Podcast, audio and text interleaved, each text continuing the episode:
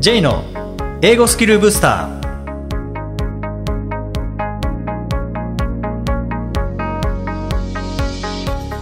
こんにちは J こと早川浩二ですこんにちは、アシスタントのあきです。この番組は旅行や仕事で英語を使えるようになりたい方、TOEIC などの資格試験の勉強をしている方、英語学習へのモチベーションを高めたい方にスキルアップのコツをお伝えしていく番組です。J さん、今回もよろしくお願いします。よろしくお願いします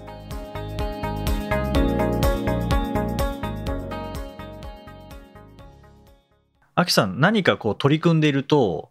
こう上達が停滞してしまったりとか逆になんか一気にバーンってこう突き抜けるような一気に伸びることとかってあのいろんな場面であったりすると思うんですけどはい。なんかそういう経験って子供の頃でもいいですし大人になってからでもいいですけどもなんかありますか？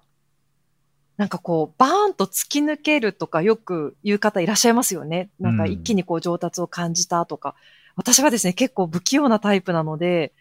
そういうのを感じるタイプじゃないんですよね。うんうんうんなんか多分少しずつ少しずつ前進するタイプみたいで、こう突き抜けてやっとここまで来たみたいなパーンとこう、なんか上達を感じるってあんまりなくって。でも逆に逆、その言っていた、その停滞してしまうっていうのは、まあもちろんよくあります。英語で、英語学習でもそうですし、まあ趣味でやってるランニングもそうですけど、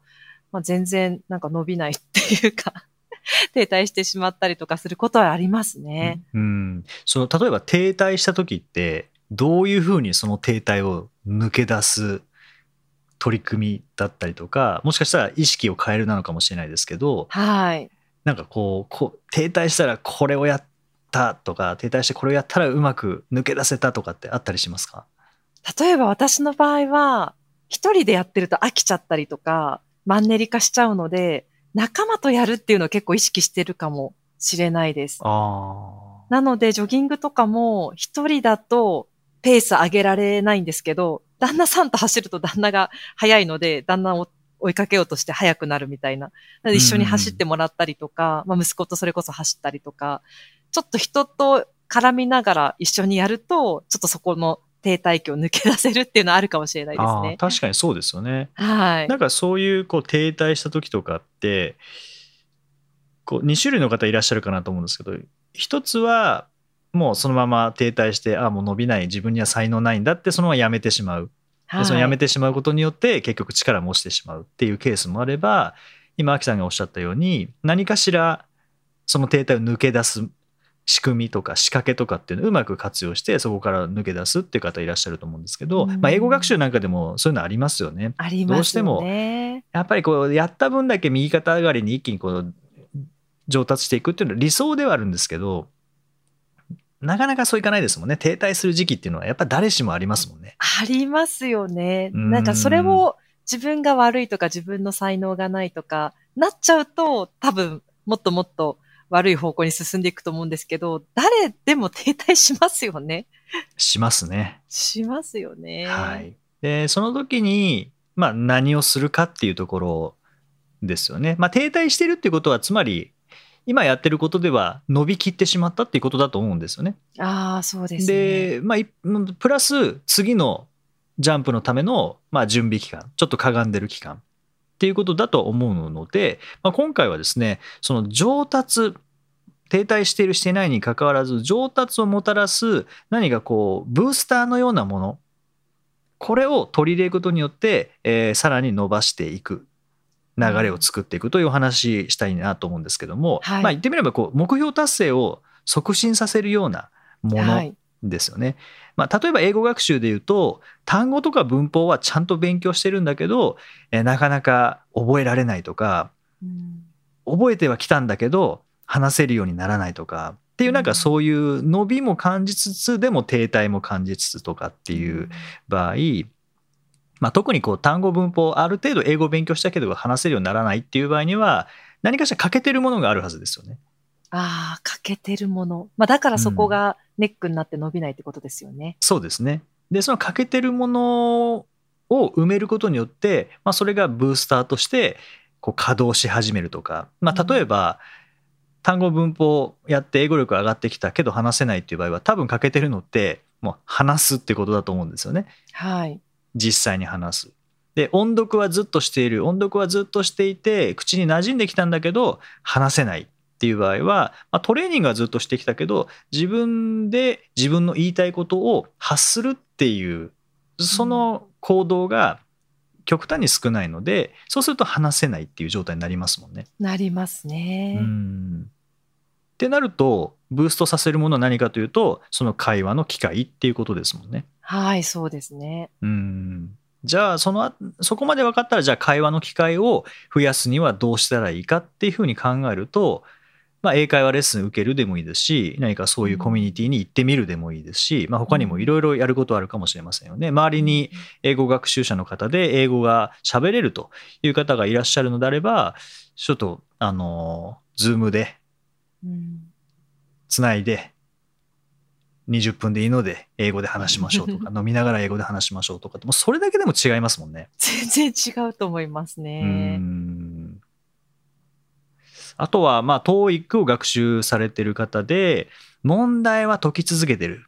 問題を解き続けているんだけどこう手手応えがないとかですね。うん、ありますね。うんなんかそういう問題は解いてるんだけど全然伸びてる気しないとか手応えないっていう方におすすめのそのはいブースターみたいなのって、アキさんなんか 提案できるものってあなりますか？んでしょうね。なんかその、私今ちょっと思ったんですけど、その何が欠けてるかを分析すること自体も意外と難しくないですか？その今手応えがないって、じゃあ何が欠けてるんだろうっていう、そこから始めるじゃないですか。はい。その分析が結構難しいですよね。うんうんうんうん。その人にとって何が欠けてるのかっていうとこですよね、まずは。そうですね。そうすると、まあ、一度こうちょっと抽象化してうん。で全体像を見て例えば問題を解けるようにするっていうのは一体何が必要なのかって考えると、まあ、当然問題を理解するうん。で聞き取る読み取るっていうところだと思うんですけどじゃあ読み取るためにとか聞き取るために必要なのは何だろうな単語力かなとか英語のまま理解するためにはまあ文法も必要だな。表現っていうのを知っとかなきゃいけないよなとかって。なんかこう一回こう抽象的なところから遠くから英語をまあ TOEIC っていうのを見てうん。それをするために必要なものは何だろうなってこう抜き出してみてじゃあどれが欠けてるのかなっていうのを見るのは一つだと思いますし。はい。あとは、まあ、僕はよくやるのはその英語英語英語って考えると特に苦手な方はもう英語って考えただけであ全部欠けてますってなっちゃうと思うんですよね。ああ。その時はじゃあ上達させるために自分は一体どういうことをやっているのかっていうのを考えて英語じゃないことを考えると、例えばスポーツでも楽器でもいいですし料理とかでもいいと思うんですね仕事でもいいと思うんですね。うん。でその要素を取り出していくとあ確かにこれただ例えばじゃあピアノだとしたらピアノを弾いてるだけ手を動かしてるだけでは確かに上達はしないよなあちゃんとまずは聞かなきゃいけないよなとかってなると、うん。見本をしっかり聞いてから取り組んだ方が自分は伸びるなと思ったら、まあ、TOEIC の学習でもそういうのを取り組めば取り入れればいいと思いますしうん。あそこの抽象化と具体化のこうなんか行ったり来たりしながら自分にとって向いてるものとか欠けてるものをこうあぶり出していくようななんかそんなことをすると少し見やすくなるかもしれないですよね。そうですうね。ん英語の原因っていうのに限らない場合もよくありますよね。なんかあ例えば、ね。はい。TOEIC のパート7とかでも、読んでるうちに内容を忘れちゃうんですっていうのも、まあ日本語でも普通によくあることじゃないですか。うんうんでもそれを英語だからっていうふうに勘違いしてるケースも結構ありますよね。ありますね。はい。そうなんですよね。あとまあうん問題解き続けてるけど、こう手応えがないっていう場合はじゃあ本当に問題解くだけで手応えって出てくるものなのかっていうもうそもそもそこを考えると。ちょっとなんか違う部分ってありますよね。確かにそうですよね。例えばそのうん問題を解くに、解くに従って文法力がついてるんだとしたら、文章を読んでみて初めてそこで読めたっていう実感が湧いて、なんかその細々した問題を解くっていう文法的な問題を解いてることの意味が、なんかそこで実感できるかもしれないですしね。うん、そうですね。で、問題解きながら確かにあの読むことになれるとか聞くことになれるっていうのはあると思うんですね。それから解くことに慣れていって、解くことになれることによって正解数が上がっていくっていうことはあると思うんですけども、ただ基本的に問題解くだけで知識は上がらないので、問題解くだけで知識上がったら TOEIC 受けるたびに頭良くなることになりますもんね。本当そうですようね。んよし今日も2時間勉強したらさあ帰ろうとかってならないじゃないですか。いやー、それができればいいんですけどね。そうはなかなかならないですねもう毎回。もう受け続けますもんね。本当そうですね。お金はかかりますけど、まあお金で英語力を買うみたいな感じができるなら、それはいいんですけど、やっぱそうならないので、じゃあ問題解くこと意味ないかというと、意味はあるんですよね。なんでかというと、うん TOEIC のあの2時間問題解くからですよね。うんうんうんうん。でも、じゃあ練習中で問題解くだけで英語力上がるかっていうと、やっぱりそこは違うので、手応えがないのであれば、もうなんか解ける問題は、までは解けるようになったっていうことだと思うので。そうしたらもうそこから英語力を上げなきゃいけないですよね。そうですね。うん確かに。っていうことは一回その問題解くっていうのはまあ続けてもいいですし一回離れてもいいですし手応えを得られる仕組みっていうのを別のところで作って例えばそれは音読かもしれませんし別のものかもしれないですよね、うん。とにかく聞くっていうことかもしれませんしうん。先読みをすることでもうちょっとこうピンポイントで聞けるようにするとか、まあ、逆に先読みが足を引っ張ってるのであれば先読みしなくても聞けるようにするっていうやり方かもしれませんしうんうんまあ、他のこう手応えを得られる仕組みっていうのを作るっていうのはおすすめですよね。ね。まあ、それから、まあ、これは英語に限らずなんですけどあの理想の状態ってどういう状態なんだろうっていうのをイメージしてこれは目標になりますよね。それはなんか大事な気がしますね。どういう、ん最終目標がどういう状態であるのかっていう、描けるかどうかって大事ですね。そうですねでそれはもちろんあの一番遠い目標でもいいですし、まあ、まず目の前の目標でもいいと思うんですね。うん今例えば先読みをしてパート34を解いているけど、まあ、先読みできた分とか選択肢短いものはピンポイントで選べるんだけどなんかす選択肢が長いとちょっと解けないなっていう状況だとしたらじゃあ理想は何かなってなったらこれ読みながら聞くよりもちゃんと聞いてからちゃんと聞いてストーリー理解した上で解いた方がいいかもしれないなって思われたらそっちが理想の状態なのではい。じゃあその理想の状態と今の状態を見てそのギャップを感じてそこに足りないものは何なのかなってなったら多分リスニングストーリーで聞き取る力なんですね。うんうんうんそうです、ね。じゃあストーリーで聞き取るにはどんなことが必要なのかっていうのを考えるとその取り組みが英語力をブーストさせるものになると思うんですよね。うんうん確かに目の前のできないっていうことだけにとらわれちゃダメってことですね。そうですねもう本当にあの本当に目の前だけを見てると分かんなくなるんですよね。本当に細かいところだけ例えば、えー先読みしてるのに解けないもっと先読みを上手にしなきゃとかってなっちゃうんですね。ああ、そこじゃなかったりするってことですよね。そうなんですね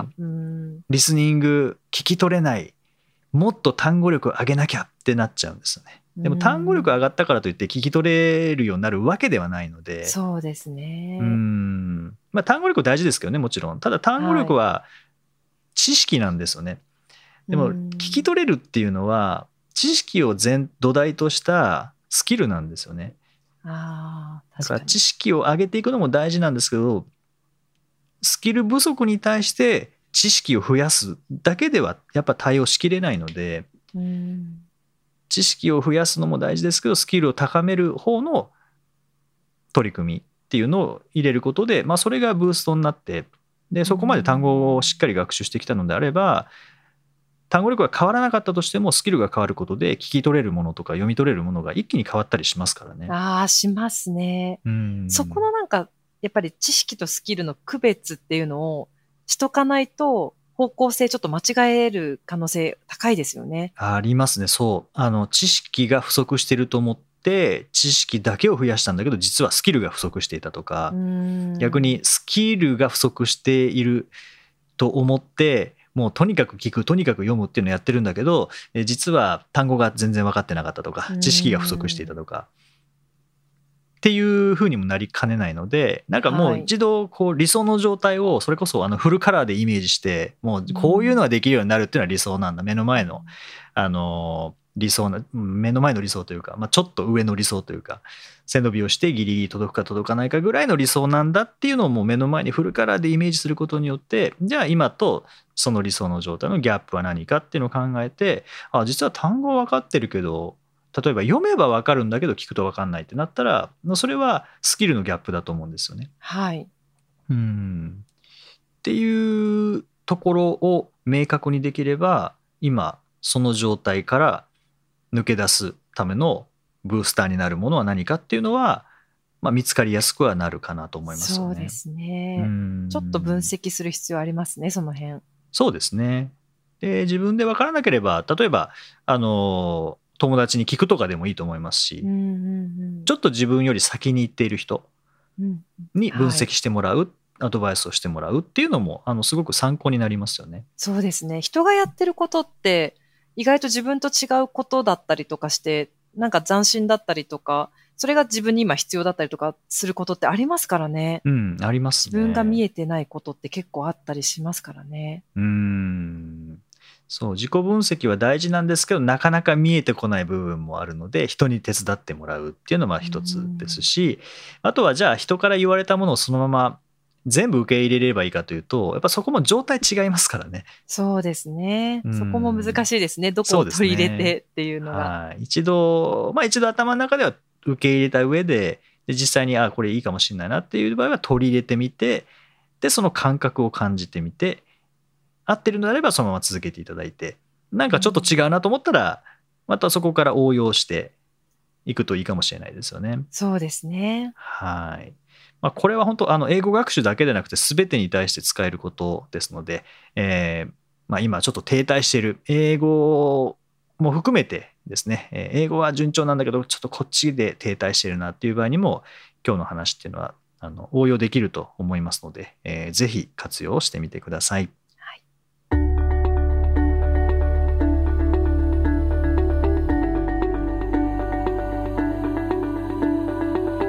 Useful expressions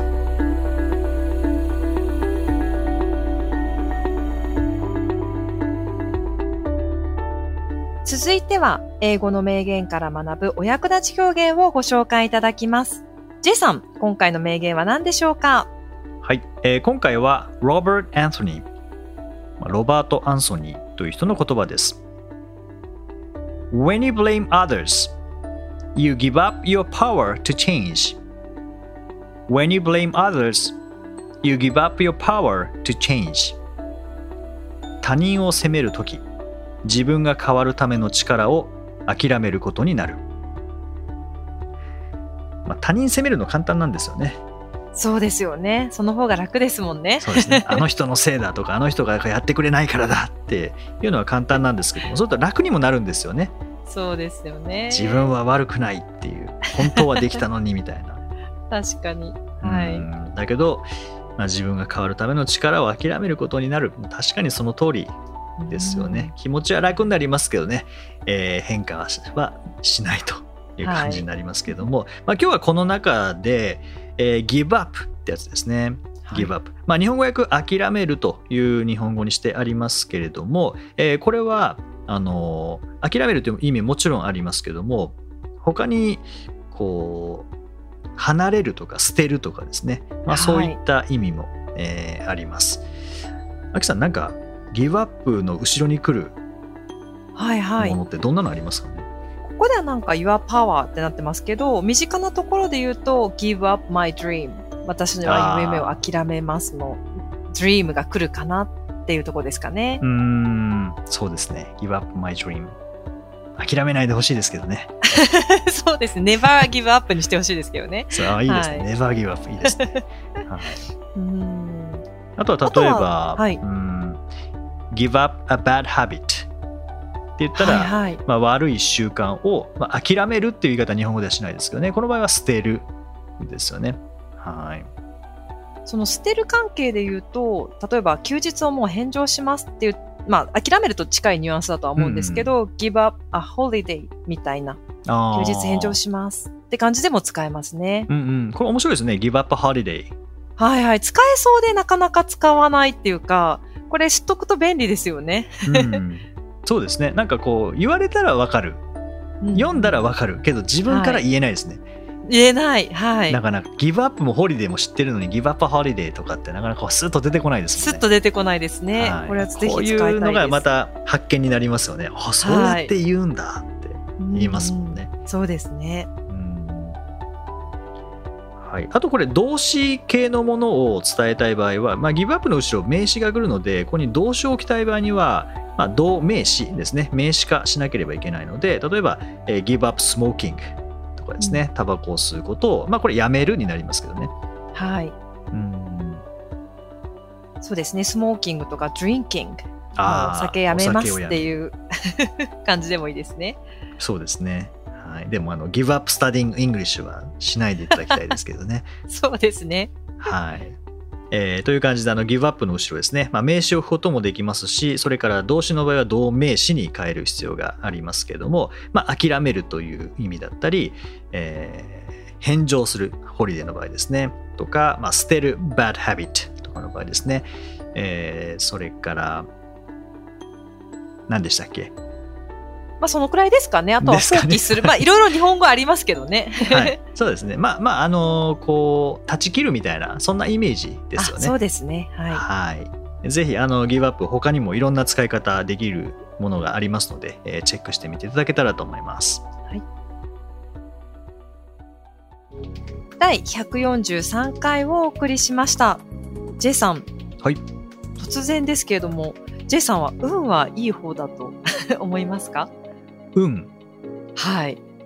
運はいい方だと思いますね。お、そうですか。例えばうどういう、なんか、運をつかんだって いうような。運を掴んだ。うん宝くじが当たったとかはないんですけど、はい。なんだろう、やっぱ人との出会いとかっていうのは、これ計算できるものでもないですよね。そうですねうん。人との出会いは計算できないって、本当おっしゃる通りですね。そうですよ。で、ので、うんなんかそういう、まあ一つの運だと思うんですけど、うん、そうですね。なんかこう振り返っていく。くと、あ、あの一通のメールがなかったら、今のこれはないんだなとか、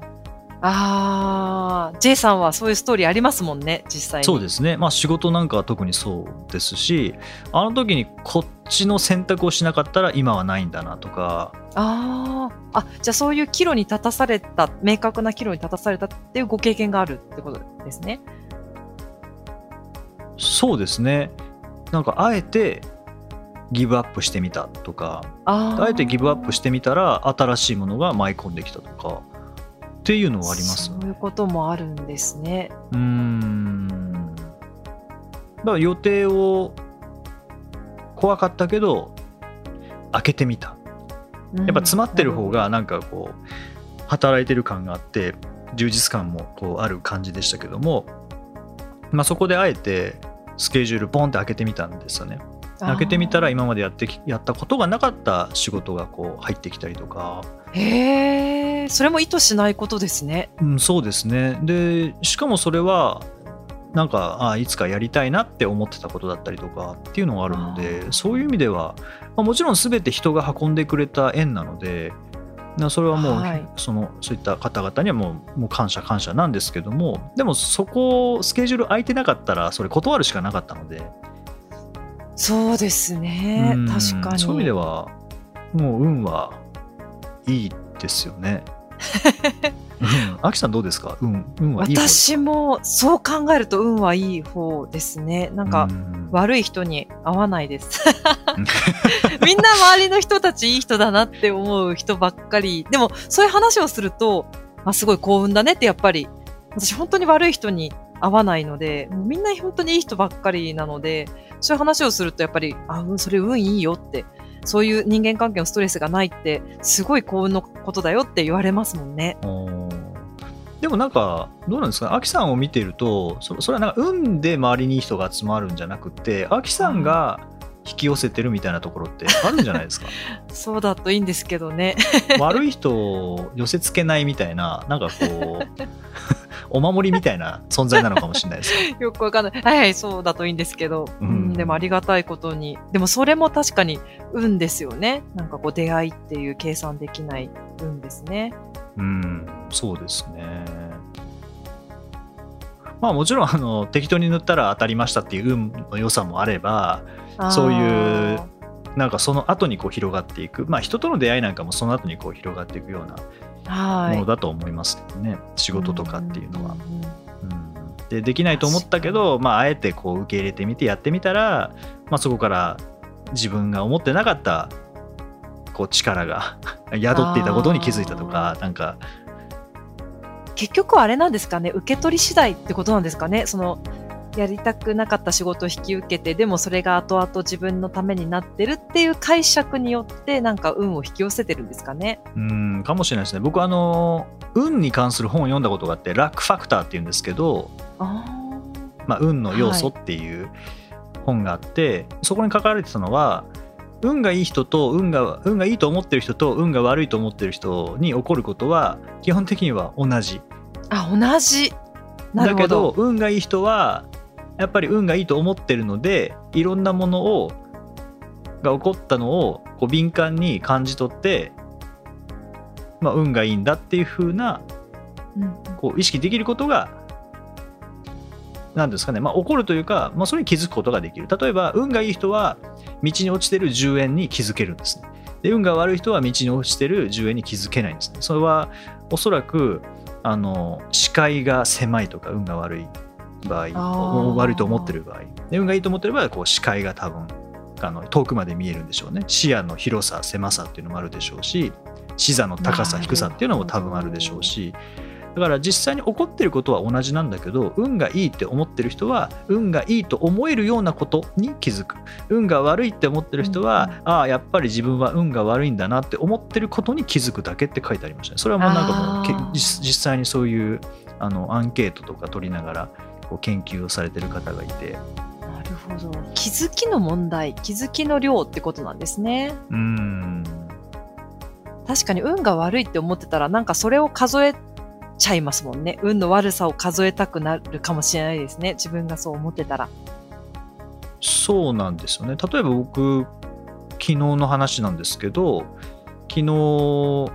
あの新しい講座が始まって昨日3クラスぐらい始まったんですよね。で僕は、はい。あのその先生方にお願いしている講座で僕はまあ管理というか